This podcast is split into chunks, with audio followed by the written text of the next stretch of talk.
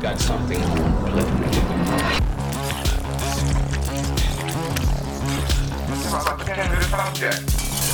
Jesus wet. I don't understand how this is considered cannibalism. Thank you for the sustenance we receive. Welcome to Tender Subject, the podcast that wants to put your tongue in a stew. I'm Kate. My pronouns are she, her, or they, them, and I'm a visual artist in Philadelphia.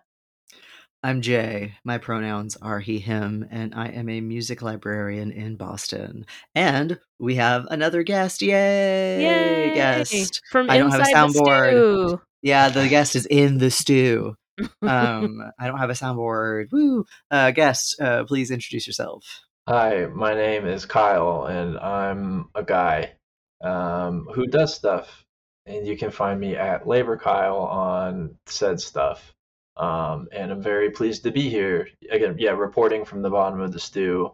Um, your wonderful listeners don't get to hear about the journey of audio errors that have been happening on my end. So I appreciate their um, uh, kind spirit, uh, which is all I would expect from the listeners of the Cannibalism podcast. So, oh, yeah. It's just a bunch of the best people. perverts you've ever met, you know? Yeah. Well, we needed a first person account from within the stew. So Yeah. we're really happy to have you. um, and we are talking about Blood Feast today. And Benjamin. Um, yes, and many other things, Egyptomania, all sorts of Yeah. stuff. Um, but through the through the text of Blood Feast, the Herschell Gordon Lewis film from 1968. Um, that we might have. Oh, sorry. Go ahead, Kate. it's one hour and seven minutes long. So everyone go watch it right now. yeah, we'll wait because We'll we happen to have like the Herschell Gordon Lewis expert here on our podcast. It's a who- from- preeminent. yeah, from this from the stew. Yeah. So, um, Kyle, you suggested this um, movie to us. Will you tell us like a little bit about why you love it so much? Yeah, um, so I'm a big fan. I'm a in the sort of podcast sphere that we all come from. I'm a I'm known as a big fan of Herschell Gordon Lewis's work for a whole bunch of reasons that we'll surely get into. Um, Blood Feast is this really like it's a movie that's I feel like at this point it's more talked about in the realms of like sort of film nerds than it is actually watched. And I feel like Herschell Gordon Lewis is an extremely important filmmaker, and I, all of those same people would agree. I think who have are interested from this sort of co- more contemporary perspective, revisiting his work. He died in 2016 at the age of 90. So be a sleazy advertiser slash pornographer, um, and you'll live a long, healthy life. I think is the um, is the moral of the story. I'll Um, co-sign that. Yeah. I I got I got into Lewis's work as an undergraduate, um, and what really drew me to him was not just the sort of he's a schlocky exploitation filmmaker who makes movies on a shoestring budget and does it explicitly as he has been said over and over and over again that he does it explicitly so he can make money um, he is known for I mean, it's technically debatable, but really he's the most well known um, originator of what we could call the splatter genre. Um, I've been a fan of, I, I got into splatter movies through Evil Dead 2, and I saw Evil Dead 2 and I watched it probably 10 times in a week when I was in high school, and I considered myself a splatstick fan from then on out. Um, I love comedy and I love horror, and so the sort of mixture of the two I've always found to be extremely compelling. But like HGL is I think even more sort of like important for the type of filmmaker that he is who came up um, again he's sort of like as a filmmaker as necessity he used it as a way he was mostly known as a marketer he was actually very well known in the direct marketing sphere to where like he's been honored at their conferences and he wrote a, like he stopped making movies in the 70s and then he pivoted purely just to this work and made a lot of money off of it Hmm. um, so he's known as someone who pioneered certain elements of direct marketing, particularly direct mail. So all the crap that you get in your mailbox that's just Thank feels like you. straight garbage. Yeah. Thank you, You can- Herschell Gordon Lewis. True figure of horror in capitalism. No, like for real. I was about, just- I, please. I was about to say that like so many of my favorite filmmakers like got their start in advertising. I was about to say that to be like, oh yeah, so cool, and then it's like, oh, oh never mind. yeah. That's what I do. I'm, yeah, I'm obsessed with him as a Yeah. person. He's such an interesting, articulate, like like just honest person. He's so born from the sort of social environment eh, that created him of the the advertising and filmmaking industries in the 1950s and 60s.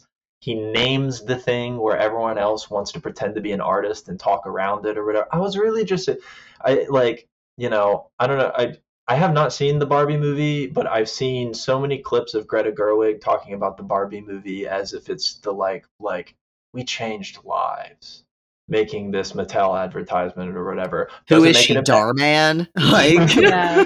It doesn't make it a bad movie necessarily. Again, I haven't seen it. Like I, I love watching corporate stuff and making. I'm also known as someone who has theories around the Boss Baby, so I'm I'm no better than anybody in the world. Again, as always, just some guy. But like, rather than pretending to this sort of like elevated sensibility in every sense of the word. So not just through the fact that he made schlocky exploitation horror films that were known for using buckets and buckets of very fake looking blood. And for he made Blood Feast and I've seen four days, I've seen five days, and I've seen six days. But either way, he made that movie in a few days on probably about twenty thousand dollars, um, and changed the way that people make movies um, for decades and decades to come. And there's not a lot of people like him, um, who's just so direct and honest. Um, I think it's very profound the willingness to admit when you're working within that he's always working within this social and economic sort of like mode. Um, he made a really good living selling schlock, and he never apologized for it. And uh, he ended up going on to influence. John Waters is probably his biggest fan. You know, John Waters yeah. apparently has a. They made as a marketing stunt, made a bunch of. No, they wrote a novelization of Blood Feast, um, for to hand out, and a lot of them apparently ended up in the garbage. Suppose that's the how the the mythos goes. Um, and apparently John Waters bought one on eBay and keeps it vacuum sealed. Um, Amazing. Yeah, it's Yeah, he uh, has much an interview info, yeah. in like his book. Uh, Yeah. He has an interview with Herschell Gordon Lewis, which is great. And like, yeah, like his appreciation is not um like a cold, ironic appreciation, you know, which I think is an interesting thing to talk about with like movies like this because there's the you know like straightforward okay this is a bad movie then there's the like sort of ironic uh like i guess uh paracinematic fan that's like this is so bad it's good and it's like fun to look at it in sort of that ironic way and then there's like the other one which i think is like the reparative reading you know where you're like looking at all of the absurdities and all of the like things that put it very much in its time but then also like what are all the contemporary things that you can pull out of it you know? And it's like these are like movies that people throw away really quickly but like i think it's also important to talk about like how close this movie is to like softcore porn.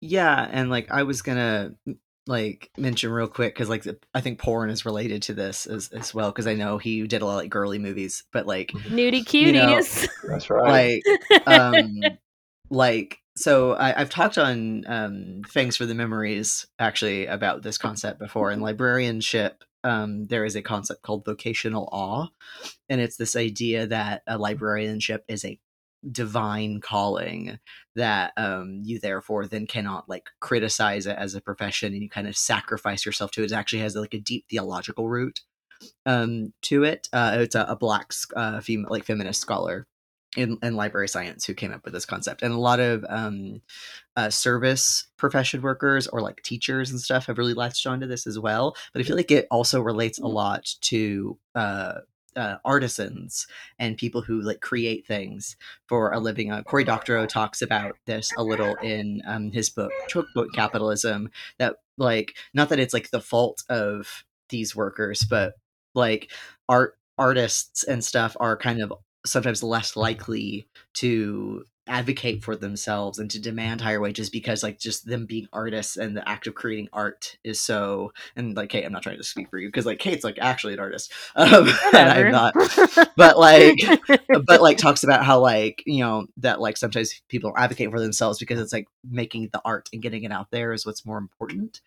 And so it's like because like my, my dad's a musician and all the time he's like oh you know i love playing music and so it's like it feels like i'm not working. I'm like no dad you need to separate your artistry and love of playing guitar and singing and stuff from you doing it as a job. Those things can happen at the same time but are also separate things and so i feel like herschell gordon lewis is demonstrating a sort of um i don't know if i'd call him anti-capitalist but a sort of like almost anti-cannibalistic I'm going to use coin this phrase, like way of like instead of an artisan cannibalizing themselves for their art, TM, he's like, uh, no, I need to put food on the table, and I'm gonna um, make softcore horror splatter movies to do it because that sells and it's cheap to make, and they're And they're still fun. and good, you know. Yes. Yeah, and people love people enjoy Yeah. them um yeah i think there's also like something there's a um an article that i like kind of go back to a lot that um linda williams wrote about Mhm. um different kinds of like film bodies and she puts like porn horror and like weepies in the same Ooh. category um all generally like denigrated genres um and all genres that like um you know provoke like intense embodied response um so there's like the tear jerker there's the jerking from being scared and then there's like the jerking off hell yeah. That's so interesting. yeah Um, you've both like drawn the map through Lewis's work perfectly.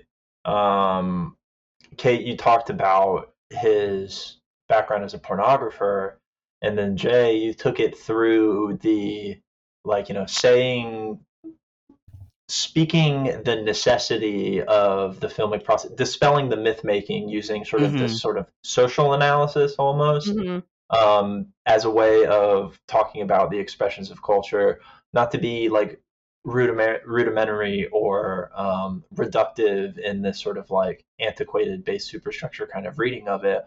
But I truly believe that like that's what's so remarkably interesting about Lewis's relationship with capital and how illustrative his career what his generally for someone who ended up being very influential his very short career in film he retired from it and came back and did two movies three two movies he produced a couple and then he did two he did a sequel to blood feast and then he did another movie called the uh-oh show um nice. which had yeah it's great it's great uh a, a cameo from john waters in that one i believe oh cool um, Hell yeah. yeah. it's it's he like well, but what what you've described is like exactly what I think is so interesting and important about everything that he's done is that like he started being a pornographer again, not from this kind of like you know liberated perspective, not from this like sort of like you know debauched whether you know positive or negative perspective,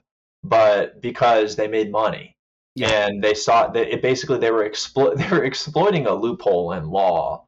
Like we can show these movies that are like the tamest like it's a, a lot of it is about like it's exploitation from the 1950s so a lot of it is about like there's a nudist colony and we can see them. They did a nudist musical um, Hell yeah. and advertised it as such as the as, to the to the date the first nudist musical on film. And all of that is true. And it was a marketing ploy.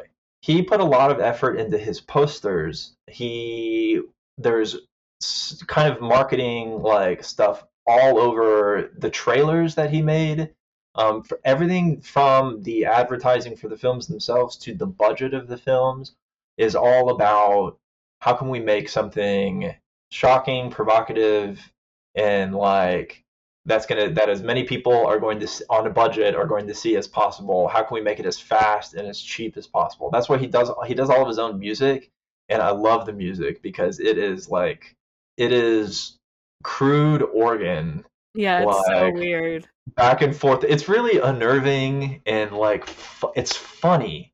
And like there's all of this has this kind of like through line of humor to it that hmm is extremely important for understanding. Like there's this relationship between Blood Feast and there's this uh, an imagined trilogy that fans call the Blood trilogy is Blood Feast, 2000 Maniacs, and then one of his last films, Color Me Blood Red.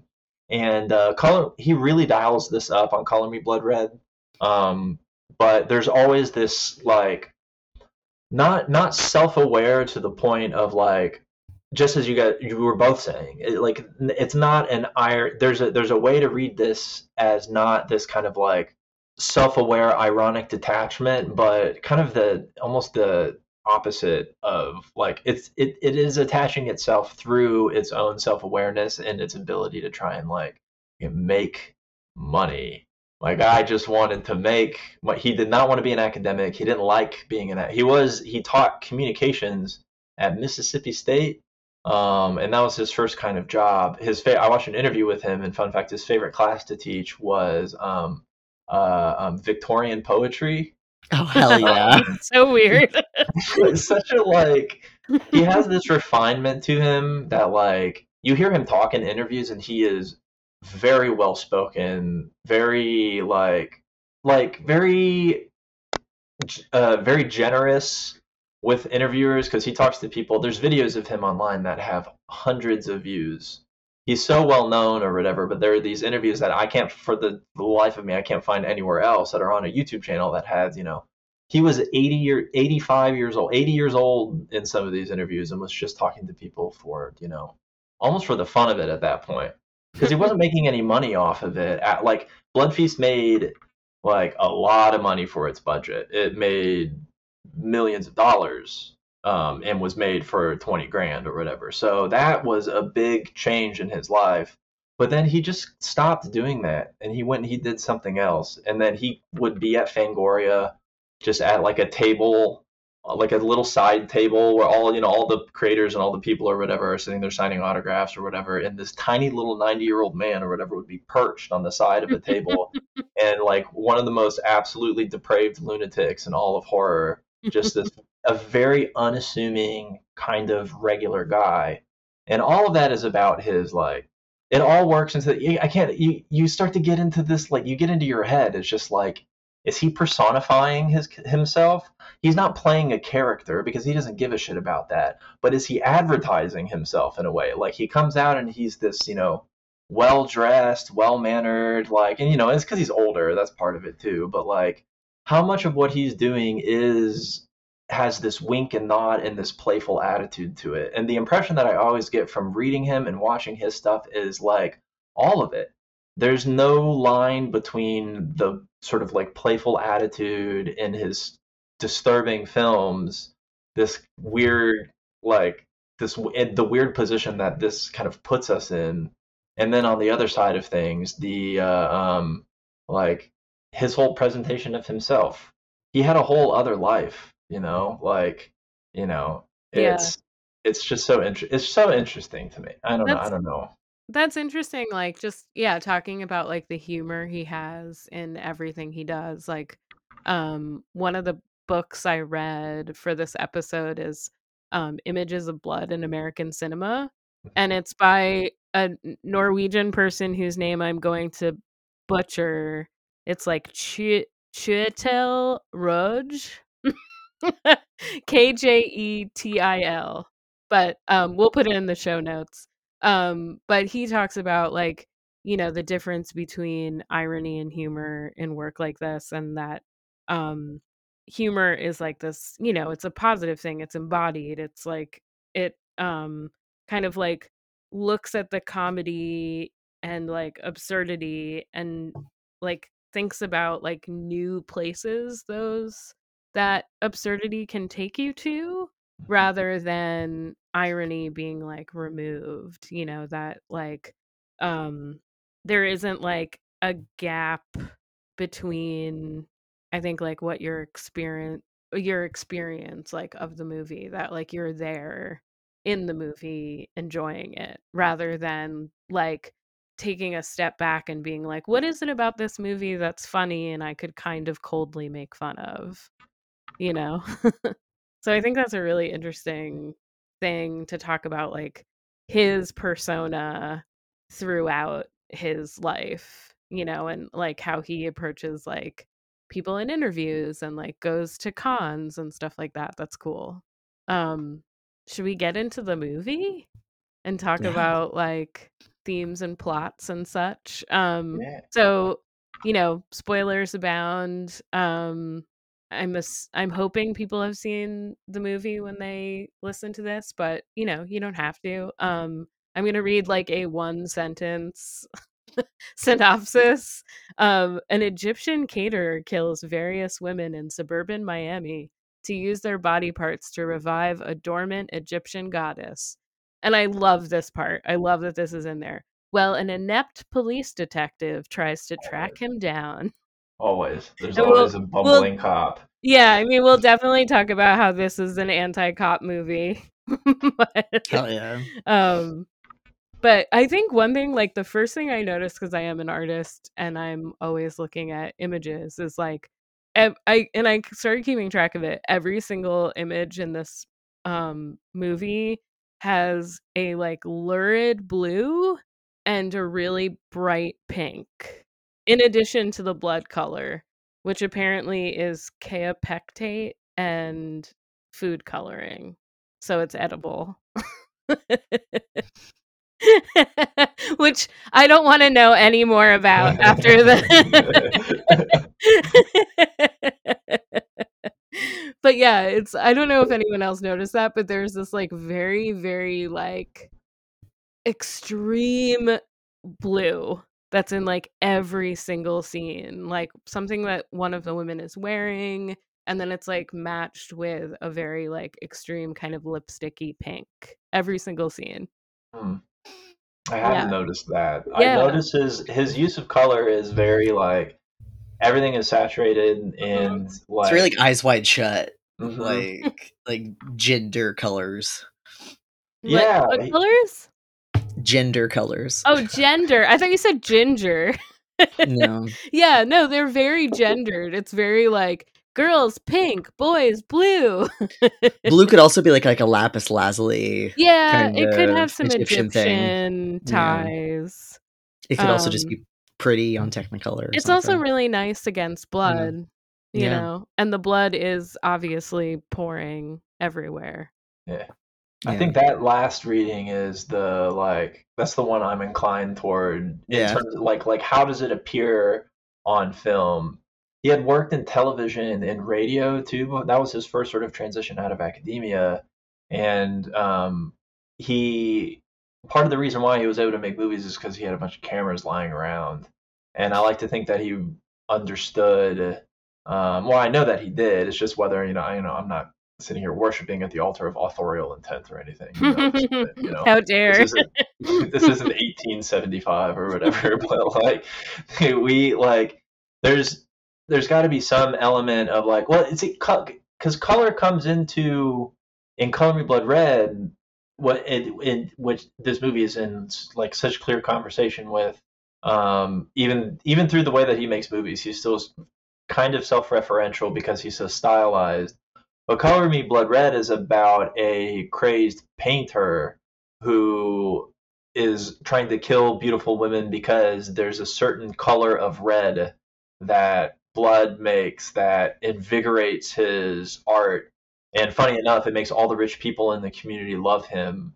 Um, and they all all of a sudden he's he's the most he's this tortured artist who makes these this evocative paintings with all of this red on it. They always ask him to they ask this artist to explain his paintings in that film too, and like it partially could just be like the way that the actors delivered lines because they only did one take for everything but it also very well could be deliberate that the artist seems to just kind of make it up on the spot. Whenever a rich person is trying to buy his paintings he's like yeah it's um influenced by this and that or whatever.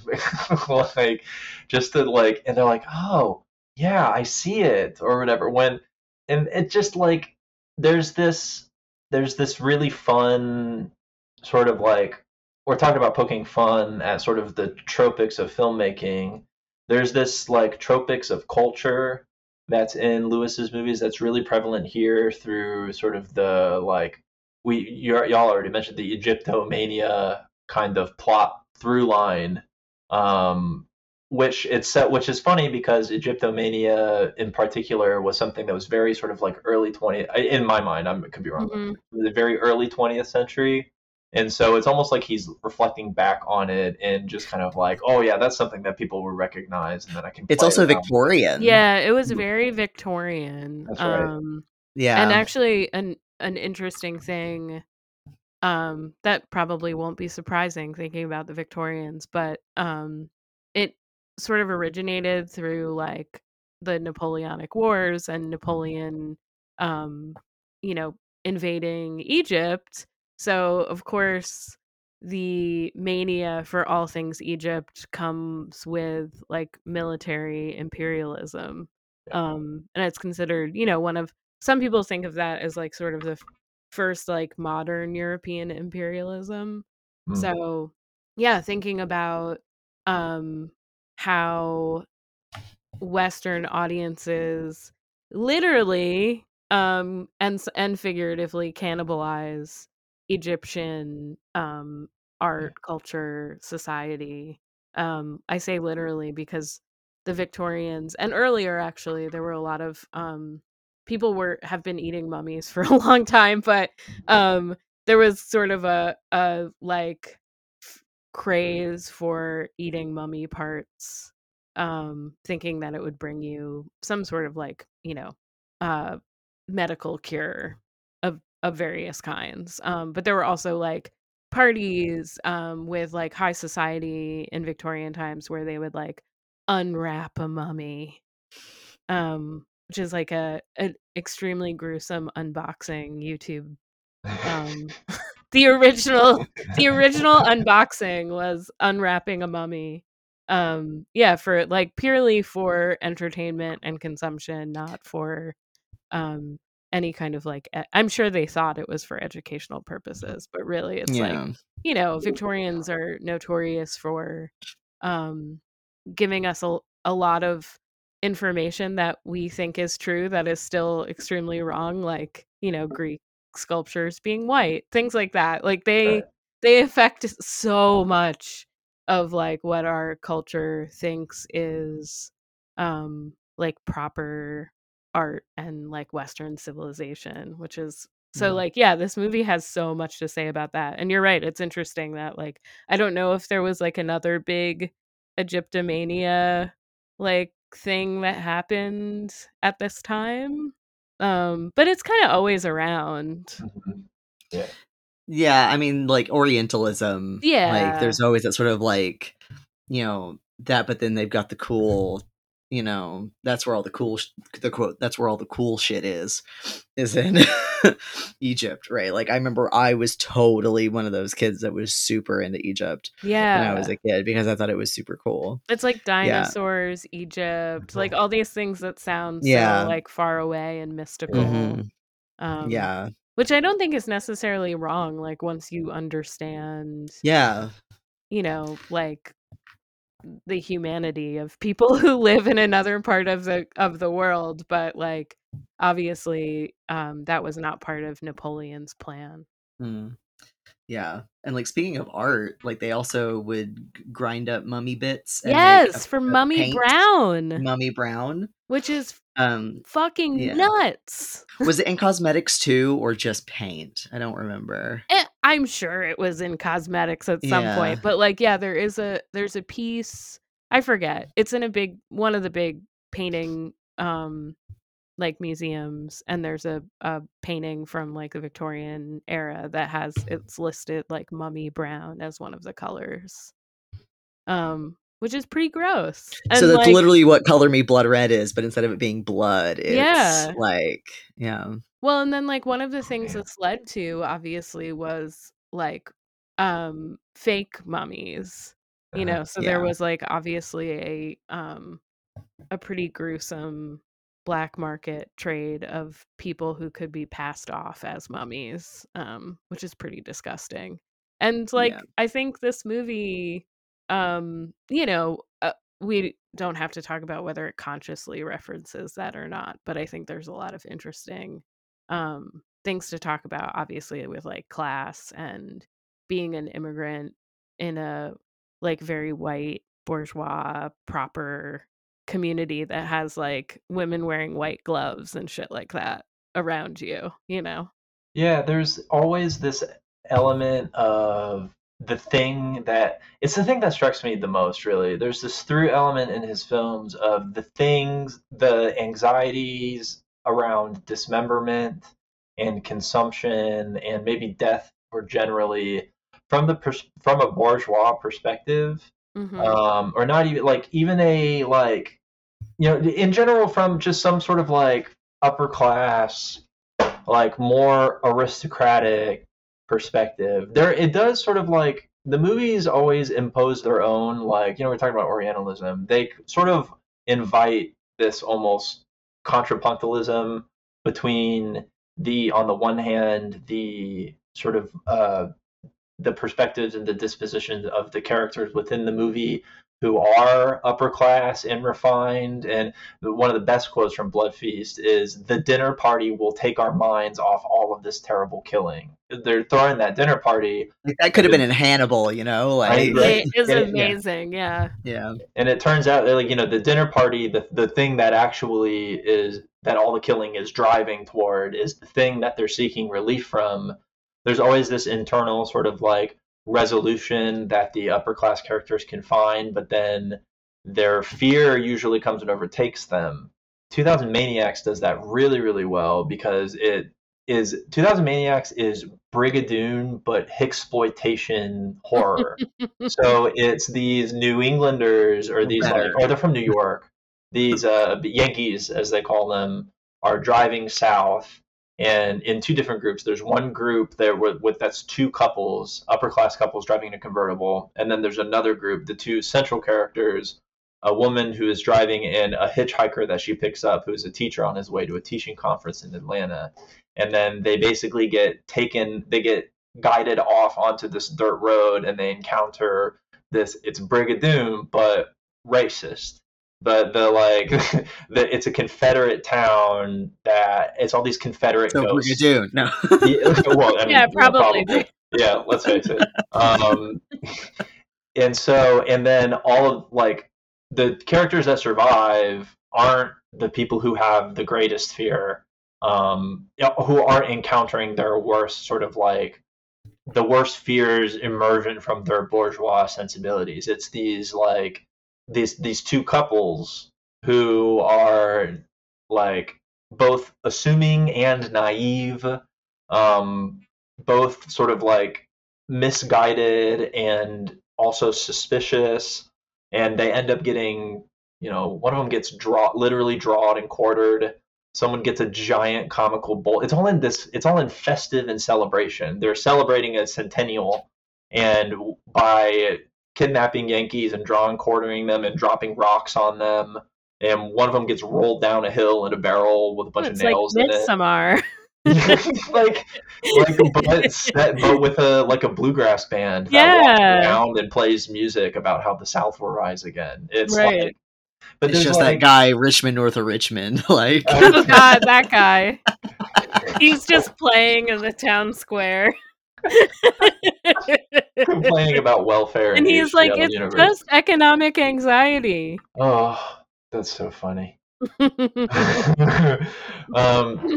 but like that, the the obsession, the the sort of like the fear and anxiety of the upper classes as something that pe- as a spectacle that people are interested in seeing, as something that like he understands as something that the film understands is titillating Yeah. um, for really anyone who's watching it um, is apparent through the like cultural expressions of the and the cultural differences within the movies. Call Me Blood Red is about this the art community and how silly and ridiculous it can be. Um, uh, 2000 Maniacs about the, the fear of like reprisal for from the you know from from like hillbillies basically um and then in this case the like their own cultural obsession coming back and literally biting them not to make biting jokes on the cannibalism podcast as a little no, try, no, but- please do. we love cannibal puns. yay um no, if there's one that so- podcast where you can do that, it's here. yeah. that's true this is the podcast for that That's um, true.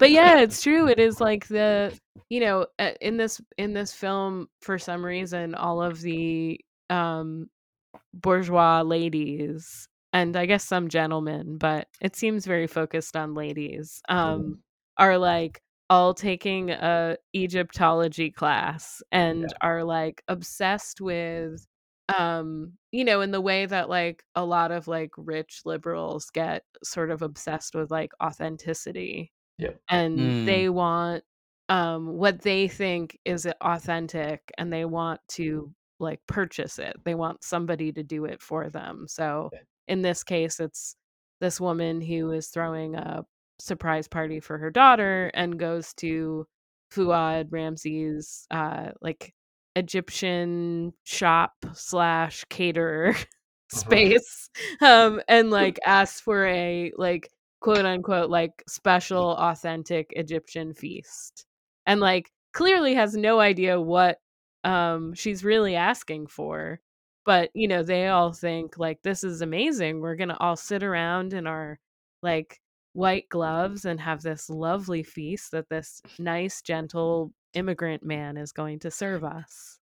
I mean, I uh I feel like this is like I was about to say what if uh, Birth of a Nation was a horror film, but it is a horror film.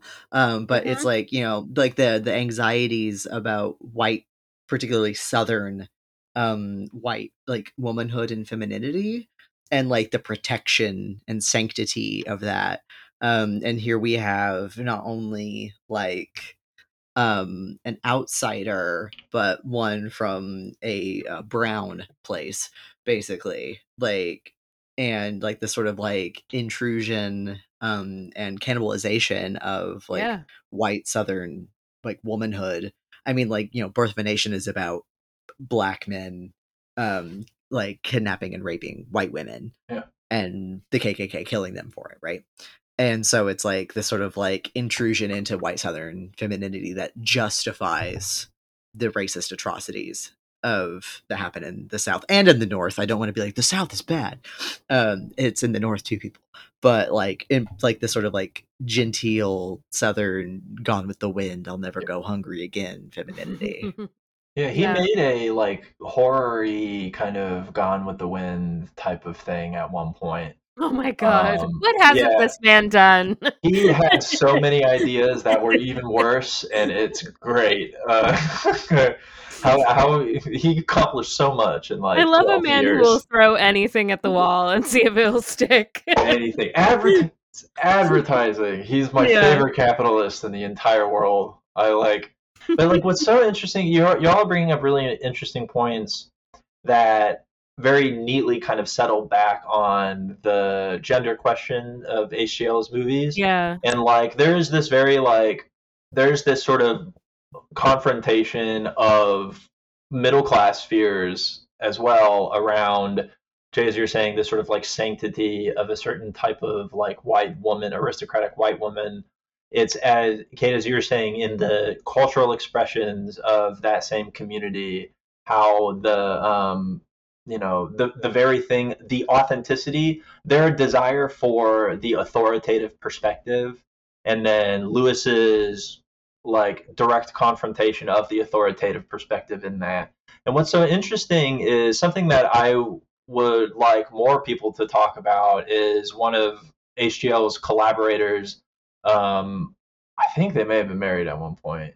Um, I wish I knew more about Louise Downe, but Louise Downe, in some places I read, offered. uh, She's a collaborator with Lewis um, and his producers and like business partners or whatever, um, and also a writer. She appeared in some of his movies. She wrote some. She appeared in some other films as well, some low budget stuff. There's a lot of low budget movies made in Florida this time, and like including like you know like in Ocala where my whole family lives. There's supposedly. I mean, actually, I don't think it's not supposedly. People have seen them. There are monkeys in Ocala.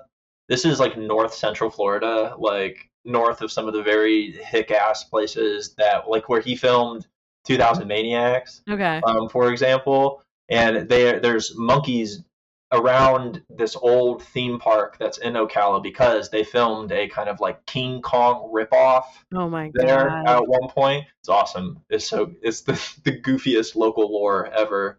Um, That makes so much sense. Oh, I It love does. local like animal lore. Oh, good, I, right? I yeah, I can't get enough of it. There's turkeys that just like walk around Cambridge, and it's really fun. to, yeah, like, that kind of traffic. stuff. Can't get Yeah. enough of it. So There's like a there's a town Yeah. in Arkansas that's obsessed with like the ivory-billed woodpecker because it's like extinct, but they think that like they're always like, no, we saw it, and like that I, kind I'll of tell stuff. you where I cannot saw get it enough. last night. Hey, Uh. at the at the leather bar. Yeah. Um. Anyway, total tangent. No. uh, Louise Downe. Louise Downe was the. She's from Florida. Lewis filmed a lot of his movies and ended up settled. He's from Pittsburgh and spent most of his t- like childhood and stuff in Chicago, but then settled in I believe Pompano Beach, which is right by Fort Lauderdale in South Florida. Louise Downe was also from there, and she was a collaborator of his who wrote mostly like supposedly she is a, an originator for the idea around Blood Feast, at least in part. Um, but what really is most interesting to me is a movie that she wrote called She Devils on Wheels. That Hell yeah. Lewis- nice. It's about an all-woman man-eating biker gang that goes right, to that's- war. That's up next. And have them on the pod. It's really interesting. It's really like it was also released in 1968, which has all of these fucking implications that I haven't even gotten a chance to explore. yeah. their, their motorcycle gang is literally called the Man Eaters, and they like they like torture a small town in Florida and fight with men, um, an all male motorcycle gang, and like have races and stuff like that, and like it. I mean, I can't give away the plot of that movie now. Yeah, don't. Like, we'll Broke just have faster you on. pussycat. we'll just have you on woke, for it, She yeah. devils. Well, but whatever. absolutely, absolutely talk about talk Yeah. about that movie. Um, but like Louise Downe is this like really interesting figure that like I'm sure there's more out there about her um, than I'm familiar with as just like a as like a movie fan approaching as a like a fan first and like an academic pseudo para academic second. Um, which is how I approach Lewis's movies. I'm just a fan because I love horror movies. But like, there's always this sort of like looming specter of this like case as you so usefully described earlier in the conversation the third reading Mhm. um the uh, uh that we can do of lewis's movies i think like when you take the not just the individual films that he's made but the entirety of his uh, filmography into account all of a sudden you find all of this complicating like all these like really complicating gender politics yeah. for the way that we approach the you know schlocky clearly deliberately exploitative um you know like women killing that is happening quite a bit throughout his movies um it's not it's so i don't remember train thought It's gone. It fell no, I think it's good. Yeah, like I think we should talk about that, and I should give credit to um that's Eve Kosofsky Sedgwick who talks love about so yeah me too who do, who talks about reparative readings and Mhm. you know how you can um you know it's it's how we can look at movies that are made by not just this but also like problematic people and Yeah. still have thoughtful readings that maybe can be liberatory um Yeah. Without the really- whole "Mother is dead" kind of. yeah yeah yeah like you can talk about rosemary's baby in a different way without you know having to talk about Polanski. It's a good But, um, yeah, it's a fantastic movie, and there's Yeah. so many movies that like you you don't need to like throw in the bin. But I Sometimes think we bad people are good at things. Yeah, but I think we should talk about like the killings. Um Yeah. because so um another book that like everyone should read who listens to our podcast um is Splatter Capital by Mark Stevens, which is such a good book. Yes. Um but he talks about how like you know splatter films are different than slasher. Like slasher there's like the fi- the concept of the final girl that we start to like Yeah. identify with Mhm. towards the end and this has way more of like the porn aesthetic of like a little bit of dialogue kill a little Yeah. bit of dialogue kill and like you start kind of waiting and i mean you know it's like problematic or no you start waiting for the next kill and like what's it gonna look like what's it gonna do to you It's also way gooier. Um, and there's like sounds, right? Yeah. There's a lot of like sliminess and wetness and like I don't know, the money shot that you don't necessarily yeah no it's totally the money film. shot yeah Yeah. There's like an erotics of of Mm. like sex and death Mhm. and like what it does to the body both on film and also you as a viewer. yeah no i have that to admit like I connect with. the scene where the woman is getting like her tongue pulled out Yeah. is like a highly erotically charged scene. Mhm. You know, it's pretty hot and also horrifying and Yeah. like you know, I think that's an in- interesting thing to talk about. So, Yeah. Yeah, I remember. I forget which uh, HGL film it was. It's not Wizard of Gore, but it's one of the other ones that Ash recommended to me. This got this guy that gets attacked by his bed, like while he's in the bed. Mhm. Um, and I'm like, that's like the hottest thing I've ever seen in my life. Like, I didn't know that would do it for me, but I was like, oh, I can tell that this guy made like softcore, right? Like, I don't know. Yeah. He's just so good at like cluing into the libidinal desires of someone who doesn't like the whole like I'm gonna go see a movie and I'm not there to be in this like high minded elect- intellectual space. I like this is for my body. This is for my pleasure, whether that be sexual or not. You know. Yeah, absolutely. There's like there's this really like this the like there's this resistance against as we were talking about the sort of like the yeah, a lot of blood feast people pl- place it in conversation with Psycho a lot as this Mhm. kind of response to Psycho, and I think that's like I mean objectively true in terms of the filmmaker's intent um, they saw Psycho and thought, how can we make Psycho actually Psycho? Like, how can we, how can how can we take the take these elements here, but put it in a, uh, quite honestly, a less refined context? If the form of refinement is trying to find the point of identification with the characters, out of like necessity for the forwarding of like of our interest in the plot out of the refinement of you know telling rather than directly showing or partially showing rather than fully telling which there are like elements of that in his in lewis's like more pornographic filmmaking.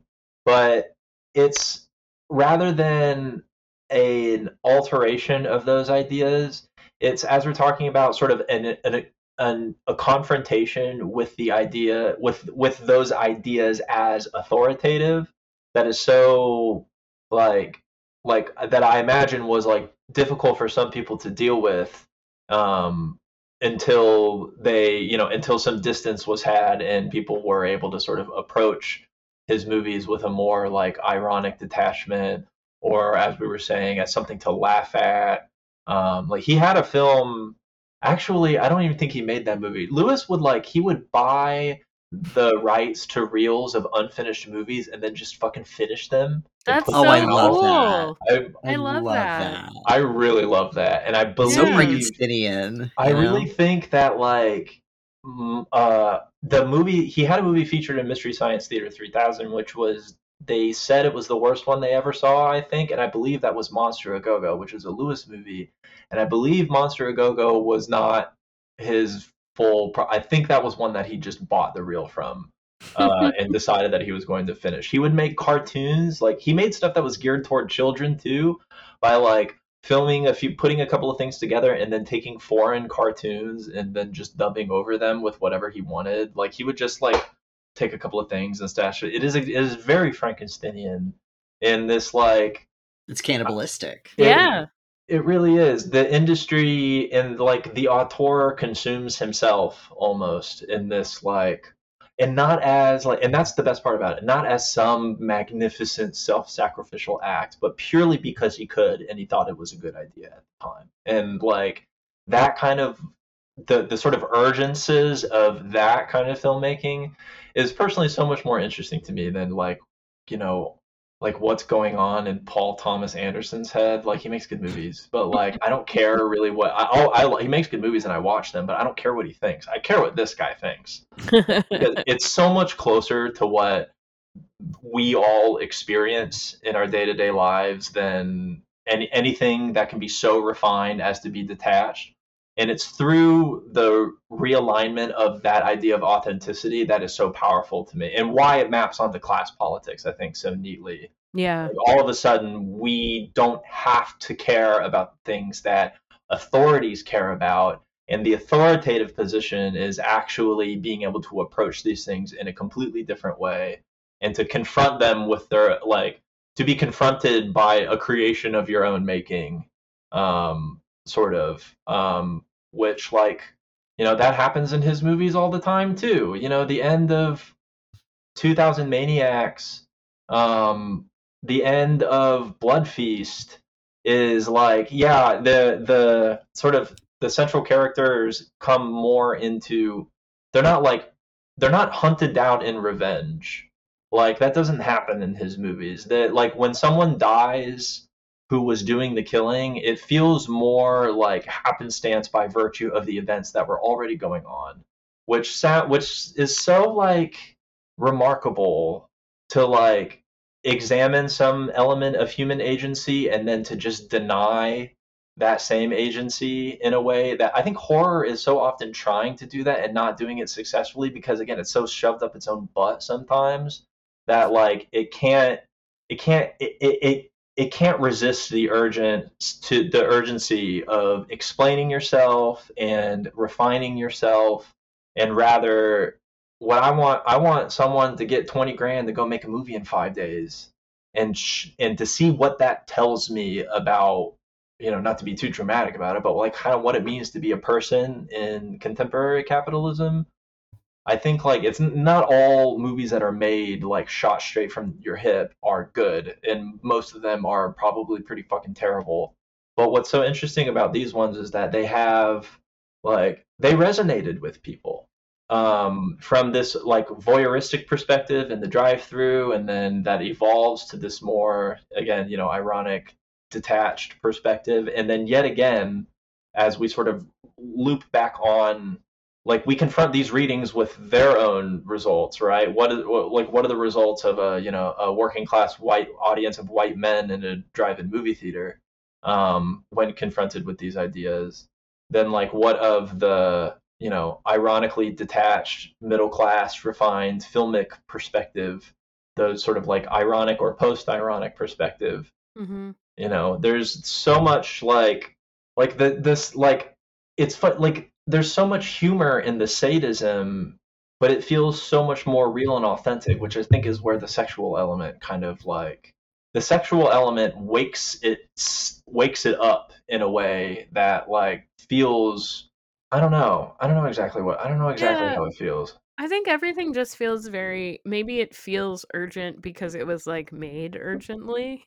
Mm-hmm. you know, like Yeah. if you have to if you make a movie in 5 days, you have to really get to like the meat, pardon um that uh of what you want to show. You know, like we we know why we're here. We're here to see like progressively like more gruesome bloody kills. Yeah. Um, but then the interesting thing is, like you said, it kind of plays with at the end, like, you know, you think what will happen is like we get progressively bloodier kills. Fuad gets like the, you know, what he needs to wake up Ishtar. and then he is also killed off in a completely unspectacular manner. Yeah. Um, you know, he by another worker who's just going about his day. You know, he's he um, you know, there's a, a chase scene and he's trying to get away from the cops and he climbs into the back of a garbage truck and the garbage the garbage guy doesn't even know that he's in the in the truck and so he does, you know, his like compactor thing and and that's the end of him.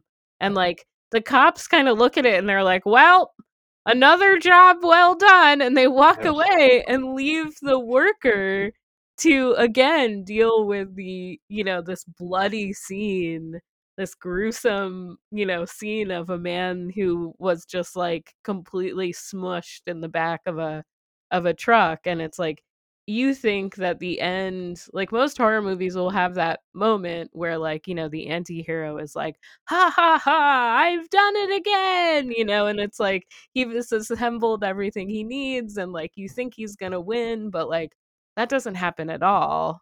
Or does it? I mean we don't know. Like at the end we see ishtar crying um and you know is is she sad because she wasn't properly reawoken or did it happen or I don't know.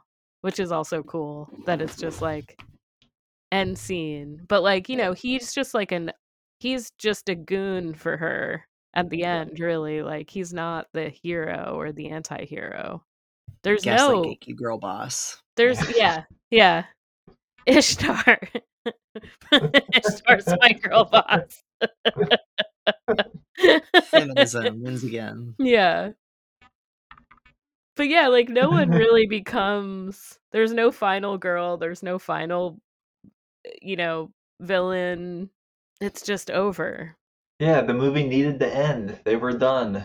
Yeah. I think we got. I think we got it. I think. Yeah. Is the, we the- What do get it? Good. the resolving mantra of all of his movies are: Do we get it? I think we got it. yeah. And then Probably like fine. the final, you know, quote unquote final girl who's not like the final girl the way we think of them in slashers. I forget her name in the movie. Oh, I the debutante whose birthday party it is. Like she never Is becomes it Dorothy? Is it Dorothy? No, I don't know. Maybe. Dorothy. Yeah, Dorothy, Dorothy. and Suzette. Oh, Suzette Yeah. is the girl. Is the is the daughter. Yeah. So Suzette Yeah. Suzette like never becomes the final girl because she doesn't even realize what's happening to her. like she never gets to a point until the just this tiny, you know, like she almost gets murdered, but right before then she thinks the whole thing's just fun and like she has no self she doesn't have the self-awareness that she need would need to have to be like a final girl. So those tropes are kind of like not part of this. There's another movie that I've talked about a lot on the internet that is also notor- read as notoriously bad, like Razzie nominations and stuff Yeah. like that. That also does this really well because it's a filmmaker who, through his, in this case, this is someone who is trying to be incredibly artistically ambitious, um, because he's a clearly a very big fan of David Lynch, but has made a, a David Lynch like torture porn body swapping movie starting starring Lindsay Lohan. It's called I Know Who Killed Me. Oh. Um, I love that movie. I talked my first ep- the first time I ever appeared on famous horror podcast, The Horror Vanguard, was to talk about Friends I of the Know Who Pod. Killed Me. Yes, Friends of the Pod. Uh, I uh, um that movie is so like it's about Lindsay Lohan is a like a like a child child she, like yeah she's a teenager like a teenage piano prodigy and writing prodigy who has all of the great Wow. prospects in the world and then she gets kidnapped by this killer who is obsessed with the color blue I should buy this from a music library. it, it turns out it turns out that she is a twin and that she body swaps with the twin there's also hmm. like telepathic communication through stigmata that appear on both. Hell yeah. It's amazing. It's amazing. There's there's five. this must be the best movie ever made. It's Yeah. so good. There's an alternative ending that suggests that she wrote it all as a short story when she went to college, which I love. I wish No that was way. real. Apparently, that ending was shown and people revolted. They hated it so much, so they changed the ending. But it, it that like that movie is all about one individual woman's like dealings with the social world similar to like th- this these films are so about like the like the the idea like the sort of like cultural sensibilities and i know who killed me is very much about social institutions and their own inability to it's very much it's very confronting of um medic- medicalization as well as the idea of the police um, as like both of these institutions there's are constantly not believing the things that are happening right in front of them and things that the character says in a way that like does not like cater to any kind of like there there's an intended redemption arc but it doesn't work. None of it works. And that's what's so like kind of interesting about it is because since none of these like attempts at a refined narrative actually line up together all of a sudden all of this social stuff is just kind of like brought to the front. It's about this body swapping stripper who because she's a stripper no one believes anything that she says. No one trusts a word that she says. She is like taken from this high status position as a young woman and then it turns out she has an identical twin who is from a lower class status and all of a sudden everything that she says gets brought into question. And so you have these like you have this artistry on the on the on the hand on, on the one hand with this movie an attempt at artistry that fails and thus creates this brings out all of this social ten- tension present in narratives that people make in films.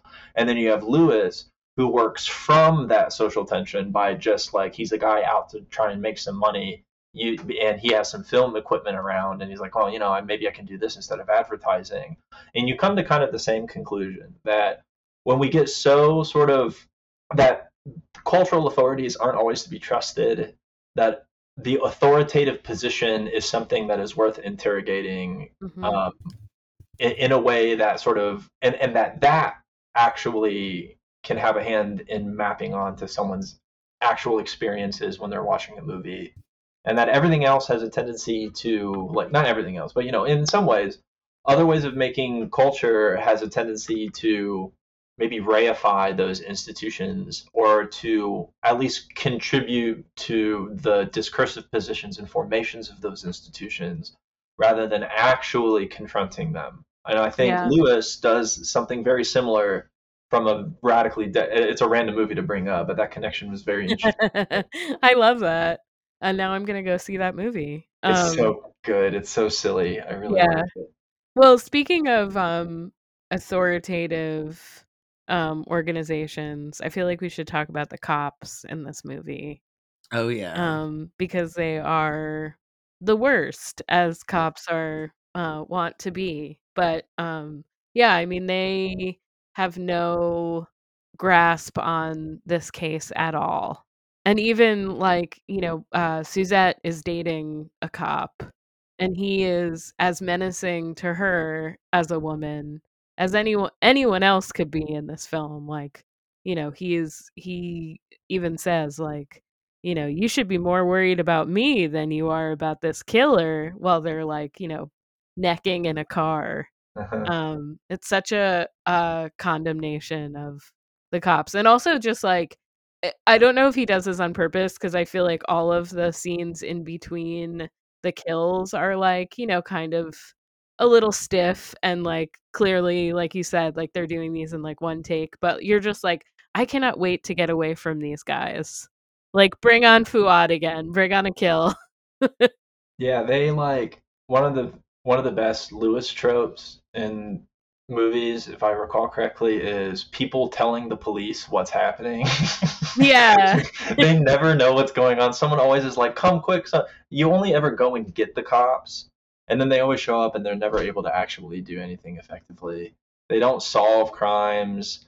They are these like uh, they're either this sort of like passive social element that just kind of like comes in and tries to like order things and arrange things, or just as you said, they're actually this sort of internal antagonistic element that is like either like like they're just they're just really terrible at their job and they're also bad people um Yeah.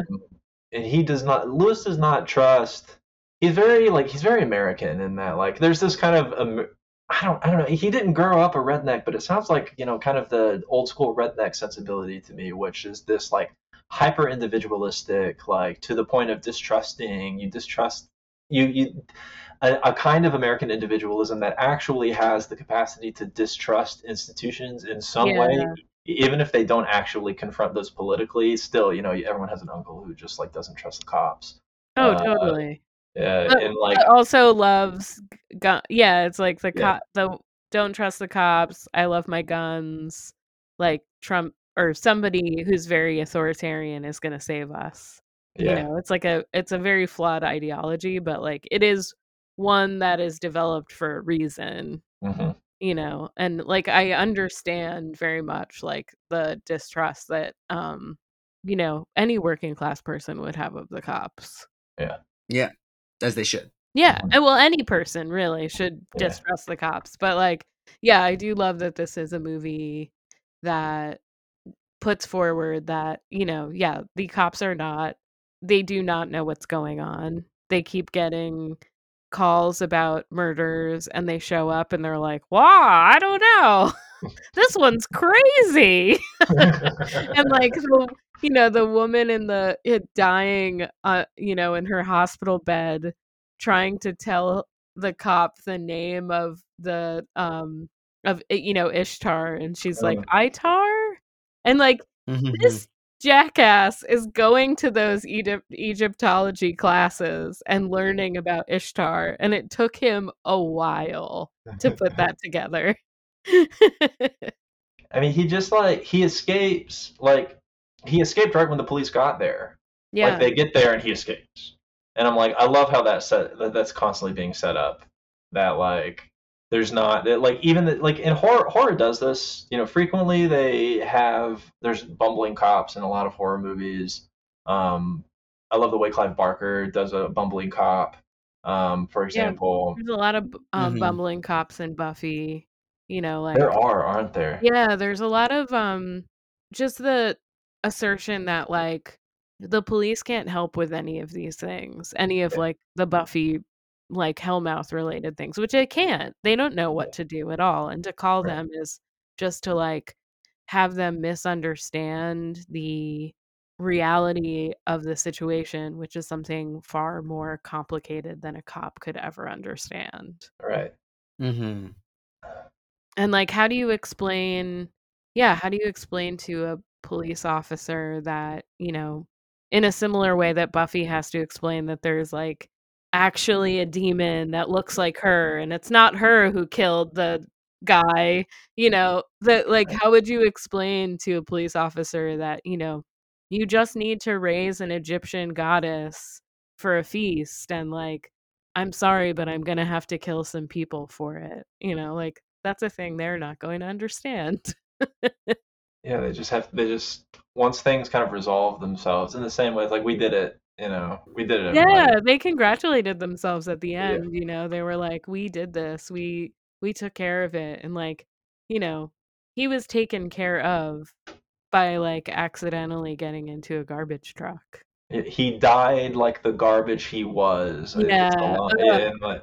it's just like, eh, well, you know, everything is so you know fixed and static, including you know, I don't know, like it's it's it's it's refreshing to have those sort of like social authorities called into some question in a way that's not like you know reduced to individual ineptitude Right, or like a bad apple guy. Yeah. or, yeah, or someone who's just not someone who can't get over their own biases, or a cop who just can't, you know, he has, you know, the police officer has these problems, and thus they come into conflict with the story, and that's what doesn't allow them to like illuminate to see the things that are you know being done in front of them for how they actually are. It's like no, the institution is just this it ha- it's just this presence and that's so much more useful to me um or interesting or i mean or I mean cutting i don't know there's my political Yeah. like that. Well, and like I feel like that's even um it's illustrated in the fact that like to me all those cops look the same. Like they look Yeah. like um I always think that like those kinds of guys look like men they're men who look like thumbs. Like you just kind of are like that's a cop looking dude, you know? And so like you can't tell they're they all look the same so it's like this flattened in the same way that I think a lot of the upper class like bourgeois women in this film kind of are flattened like the cops are flattened into like a just sort of presence like you said not a not a group not a, a variety of different men with different opinions Yeah. So we're about an hour hour in. yeah it is Did you want to talk about Benjamin at all? Fuck my book who cares about my Oh, book God. Yeah, so wrapping it up, how does this all relate to Walter Benjamin? it really doesn't have to. It does in like it myriad ways, but also, you know, we don't. have- there's like there's the idea of like if uh, we can we can bring it to history right like Okay. there's this one of my favorite things about lewis that kind of sums up my sort of full interest the sort of full circle of my recurring interest in his work is that like he has this idea that in his movies and in this movie especially because of the historical element in the egyptomania thing that like you know history is a a, a competition um, and it is really important to think about the way that the upper classes think about their role in history yeah. um, as the shapers and the makers of it purely through consumption, even elements of sort of bourgeois society that is just extractive and ingratiating of like their own little like microcosm of wealth or whatever. Even the most detached of the bourgeois has this sort of desire to think themselves into history, um, to see themselves as the maker and the changer of it through their consumption of its most authoritative forms. That's what I like so much about why I'm interested in labor history and history from below and these other sort of um, like uh, not not micro history as like a discipline, but these like micro political elements in history that links sort of small stories and individual experience Mhm. to a larger class formation. Um, one is because you can I believe that you can do that, which is remarkable in and of itself. But also because that like there's just a like like there's a war for the there's there's a war for the future using the past in the present always. There is like what we think about the past in the future matters now. yeah. And so the way that we, as not aristocratic assholes, think through, practice, and make history in the present is extremely important.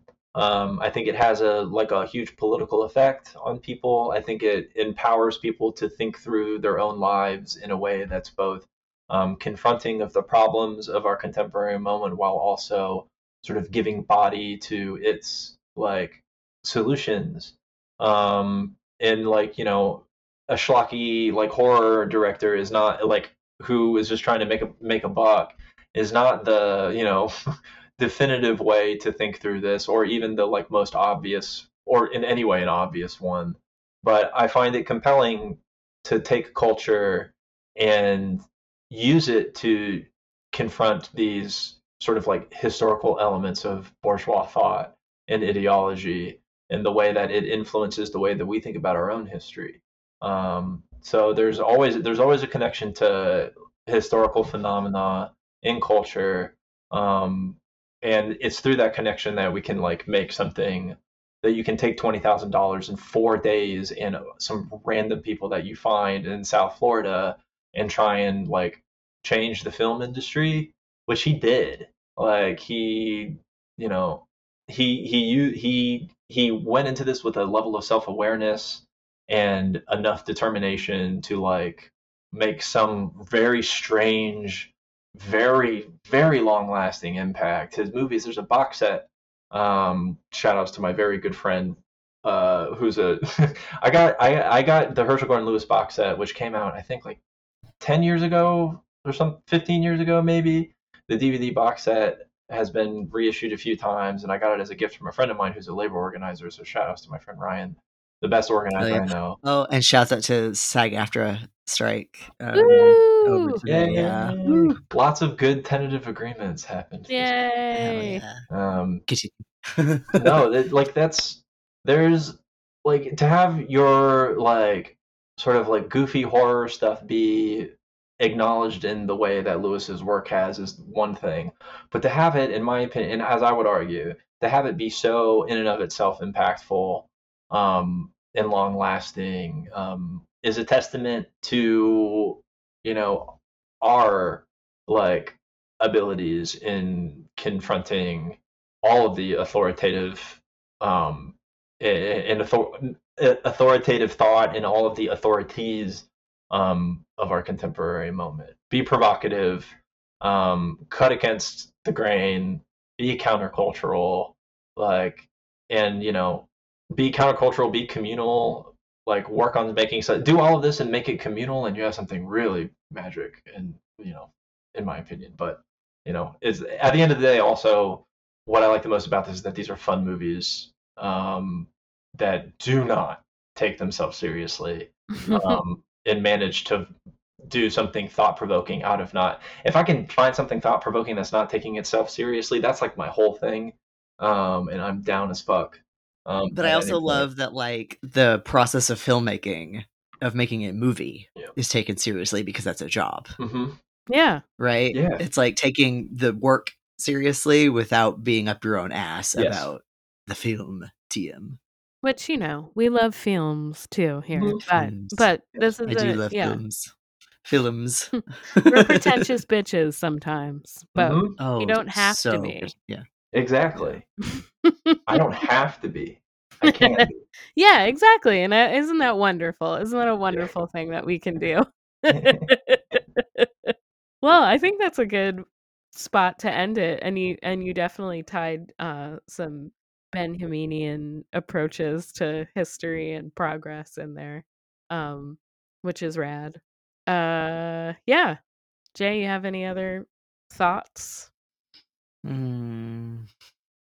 Just been reflecting on my own Egyptomania Yeah, in my life really? because of this. Yeah, like my favorite opera is Akhenaten Mm, uh, by Philip Glass, which is about the pharaoh. Yeah. Akhenaten. I mean, I think you can appreciate yeah, Egyptian culture.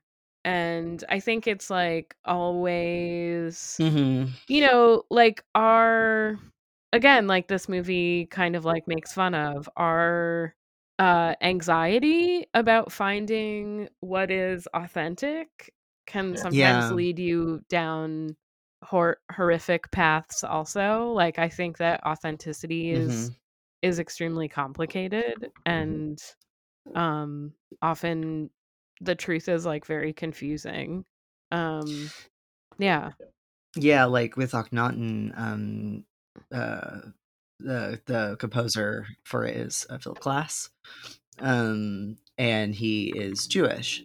And part of what he wanted to do with the opera, um, because Akhenaten was the one who instituted like monotheism Mhm. in Egypt, you know, sun worship. Um, and there's a lot of mixture of like, um, like there's parts like there's no libretto really. They're just kind of going like ha, and then singing in ancient Egyptian oh sometimes. i and there's a part where they say that yeah, like there's a part where the the priests are singing Amen because um like Amen, like Amenhotep, Uh, but Mm, Amen okay. as in like you know, um a- and they're at the end of Hymn to the Sun, which is always sung in the language of the audience. Um, off stage is a choir singing a, a hymn in Hebrew because like you know the you know the Jews were driven out of Egypt, Right. right? And so Philip Glass is doing a lot of mixture and stuff there, but then Akhenaten is like always fucking played by a white dude, and not on Yeah. purpose, Mhm. but Akhenaten is a countertenor, um, and um like there's a big problem in opera of like race blind casting but also there's a that means a lot of times they'll do like you know aida and blackface happens. Um they luckily don't do blackface for akhenaten but like in t- 2019 i went to go see it at the met and a pasty white dude most nefertiti was a black woman. She was like one of the only black people on that stage about egyptian people right? Um and so like just thinking about in like culture today now i mean i think this opera was from the 80s but arthur what is it bub you waking up arthur's been snoozing on the bed and he's waking up and Arthur like, lo- Arthur's like, I love opera. yeah but like the sort of like egypto mania of ignoring like you know the way that we view egypt and its dead artifacts Yeah. and ignore the real people who lived there Oh, absolutely. and yeah. still live there And, but like yeah, this like it's not like it's- egyptian Yeah, egypt it's is still like there by the way Atlantis or something, you know, Yeah. and they yeah it it's still there mystical and didn't exist and still hasn't or yeah it is Yeah. a real place with people but that yeah and that we forget uh, we obfuscate those people and like what kinds of racial and colonial violence that can cause including like egyptomania right where it's like wealthy white people literally eating the mummified corpses of these like egyptians and possibly also just the underclasses um, masked as Egyptians. Yeah.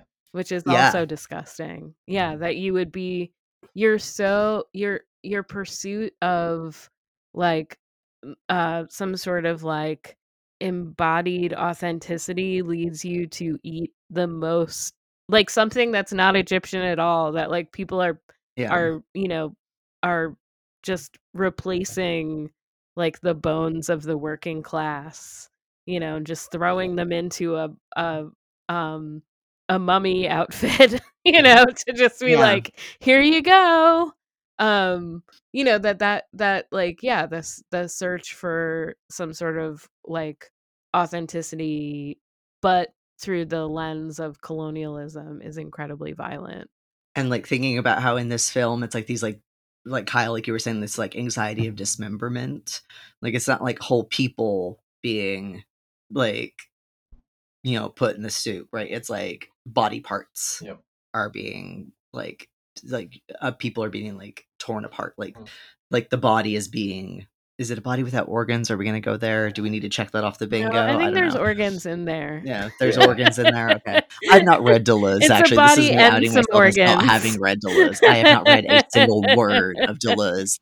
All, all the Deleuze I know well, is know, through just osmosis. Dele- of when my I was talking about humor earlier, I was talking about the Deleuzian read of Oh. humor. That's true. It was Yeah. philosophy, Yeah. right? Yeah.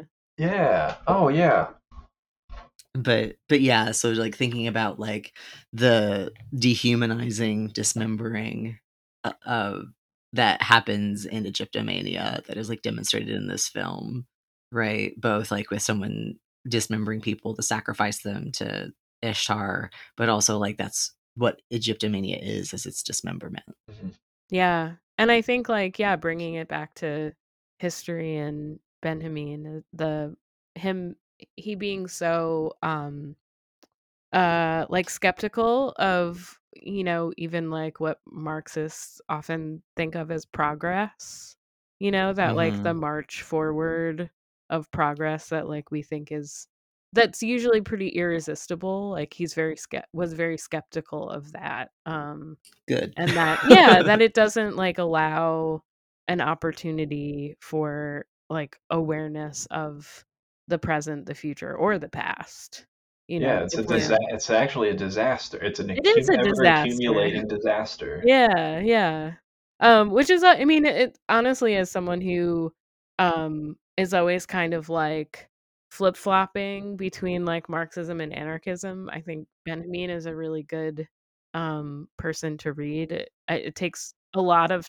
work and time for me to understand him but um i think you just kind of have he's a lot of, there's a lot of vibes going you gotta Very just enjoy the vibes.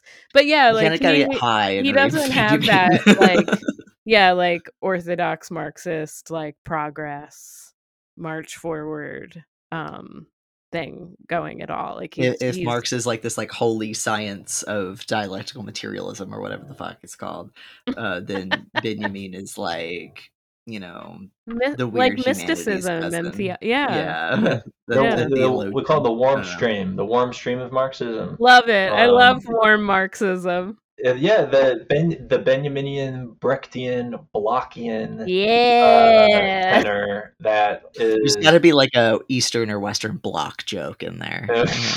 Uh, Or there's Soviet lots- bloc or so something. many block jokes. Yeah. Um, there, like, there really is this the the idea of a, a lot of the readings that I do of horror movies are indebted to Gothic Marxism Mhm. which is purely in this warm stream tradition of the warm stream, particularly through uh, uh, thinker This is not a horny thing you just made up. the worm The stream worm of stream? Marxism. Of Marxism. I've not heard this. I Yeah, haven't heard that. I haven't heard that like as a um yeah, like as a category, but I love it now. It's really warm useful. The, Yeah. the cold stream is the is often seen as more economistic. It's Yeah. really what it is is it's about a, a sort of a splinter in early 20th century Marxist thought that involves a lot of the people that we were just talking about. And the warm stream it, it tends toward it is rooted in the language of theology is the most important part of it. But it also is it has this like um not human as in humanistic that's loaded when it comes to Marxism because there's Marxist humanism, but it has this like um, it has this character to it that is fluent in the language of the way that at least the, the way that I grew up as an extremely religious conservative Christian. Like Yep. I, it, it's the language was- Twinsies. is, yeah right exactly like it's yeah, an the- Irish Catholic over here. I mean, for like Yeah. the language uh, that that ben, that Benjamin was interested in Jewish mysticism, and his very close friend was seen as like the chief revivalist of the analysis of Kabbalah and Jewish mysticism.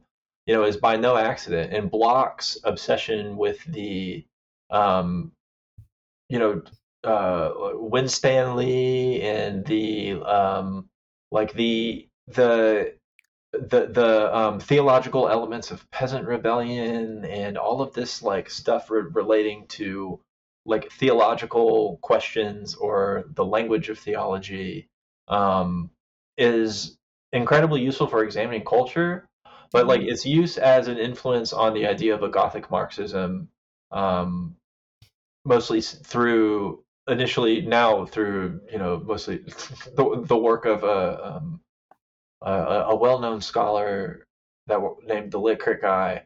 Um, but it started, we know that guy. Friend yeah, of the pod, he's been on. yeah, uh, it, that started through a book written by Margaret Cohen called Profane Illumination. hmm Um, Which is available on the Internet Archive. yes, You exactly. can check it out. I really encourage Mhm. people to read that um, if you're interested in Marxist ideas as they relate to a lot of the kind of stuff that we were talking about, um, as they relate to um, horror, especially. Yeah. Um, it really has that. That is the kind of you know key driver of the way that I'm trying to think through history is from this kind of Gothic Marxist perspective. Um, and Benjamin relying on Benjamin's presentism, um, which is a very like bad word in history um, that I I can't don't dig it apologize for, for for doing. But like it, academic historians are like constantly looking out for this idea of presentism as like a as negating the authenticity or the authority of their field. Mm. Um, and I say to that, hey. you were never authentic. you were never authoritative. Your Get rid of the institution is authoritative. Your institution is perceived as authentic. Rather, you need to speak to people and what people see, and it's it's ghouls and ghosts and haunted houses, baby, Yeah, fuck it. all the way down. Yeah, I feel like the warm stream of Marxism is for you if like social realism is not your bag. you Yeah. know? like George I'm going to maintain that that's a very not- horny phrase, though. yeah, it is very horny, but I mean I Gothic that. Marxism is extremely horny. Mhm, know, it is. Everything The that we talk about is extremely I love horny. horny Marxism. Yeah, horny Marxism, the warm stream. Jump into the warm stream. Get into Can we the be like the- stew. With Kyle. Yeah. Get into the stew. That's right. Are we like the pervert Marxists? Yeah. like podcast for We'd probably Like, be what- gulagged, but that's okay. That's fine. Yeah. yeah, no, be- I'm we're, I'm very anti-statist. Yeah. Um, you know, maybe we're the pervert anar- all all anarchists are perverts. I don't know. The real Um, vulgar Marxism is Vulgar. Um, well, I learned a new word today. Um, I didn't know about the the the the, the like piss play Marxism. oh my god, piss Oh, I- play Marxism. Honestly, the best place to hear about this stuff on a podcast form is the podcast uh, Grand Radio Abyss. Ooh, Um, That's a sick name. Cool. Should we have uh, them on? yeah, let's have them on. We can talk about something weird. Let's be sickos. uh, is that their name, or am I? Uh, am I getting? So many Marx. The Marxists are going to be so mad at me for making a, a, a piss joke. No, they aren't. Come on. let- let- They don't have a sense of humor. Let me make sure I have their name right. I gotta pull. I'm this. kidding. You aren't friends with the right Kind of. Marxists. No, no, I'm friends. Friends. I'm extremely. I'm friends with the extremely correct good Marxists. Okay. Only the good Marxists. All the Marxists who aren't my friends are the bad ones. oh, okay, cool. I gotta find the name. Yeah. I'll let you go, but I gotta find the name of that fucking podcast because it's really good.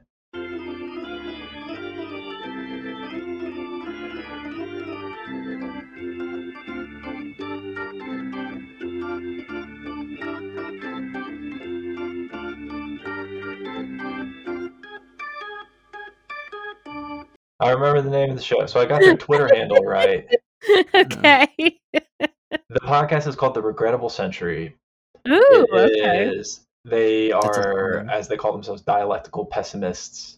Ooh. Um, they are a yeah a Marxist salvage pro- pod project podcast. That if you want to learn more about uh, speaking directly to the idea of the warm stream of Marxism, the Lit Crit guy went on Regrettable Century to talk about Ernst Bloch, and in that episode, he speaks so clearly and directly about it that I think it's the perfect summary. Until his book about Ernst Bloch comes out, it's the perfect primer for people who are interested in that type of Hell thing. yeah. That podcast in general is very good. Um, in a Um, lot if of you could ways. put that in the notes so that I can put it in the, the notes I when it I right when I when I publish it. That would be that would be fun. Exciting. I'll also Ooh, put a William link. Morris's romantic Marxism. All right. I'll also put a book a link to um the Internet Archive version of Profane Illuminations. Um the show that I have with the Lit Crit guy that is um, also true. called Profane Illuminations, plural, was obviously directly inspired um, by that. Kyle's got to get to Uh, the get to the babe. Now that we have now that we have found our things. All right. Um Kyle, and we know that Labor Abbey is is waiting Labor patiently. Abbey. She's oh been my so God, good. So good. She's been so good this perfect. this recording. She's been sleeping like an angel. Mhm. Okay. Um. what do you have to say for yourself? Yeah, this has been like such a fun, wide-ranging conversation. I love it. Um, As always, I'm here to Thank do you. that. thank you so much, Kyle. Um, Yeah.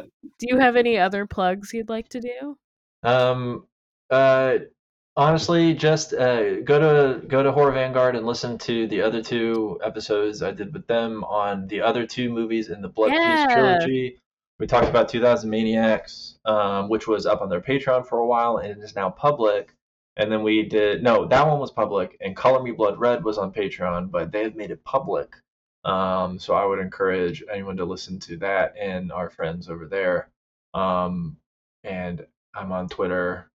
you can follow me there sometimes. But uh, thank you both for having me. I had such a lovely time. Yeah, I, it was so I fun. like and respect both of you very, very much. So this is always a pleasure. Aw, ditto. Oh, thank you. Thanks. Yeah, it's always a pleasure to podcast with you, comrade. Yes. All right, let's get into the warm stream.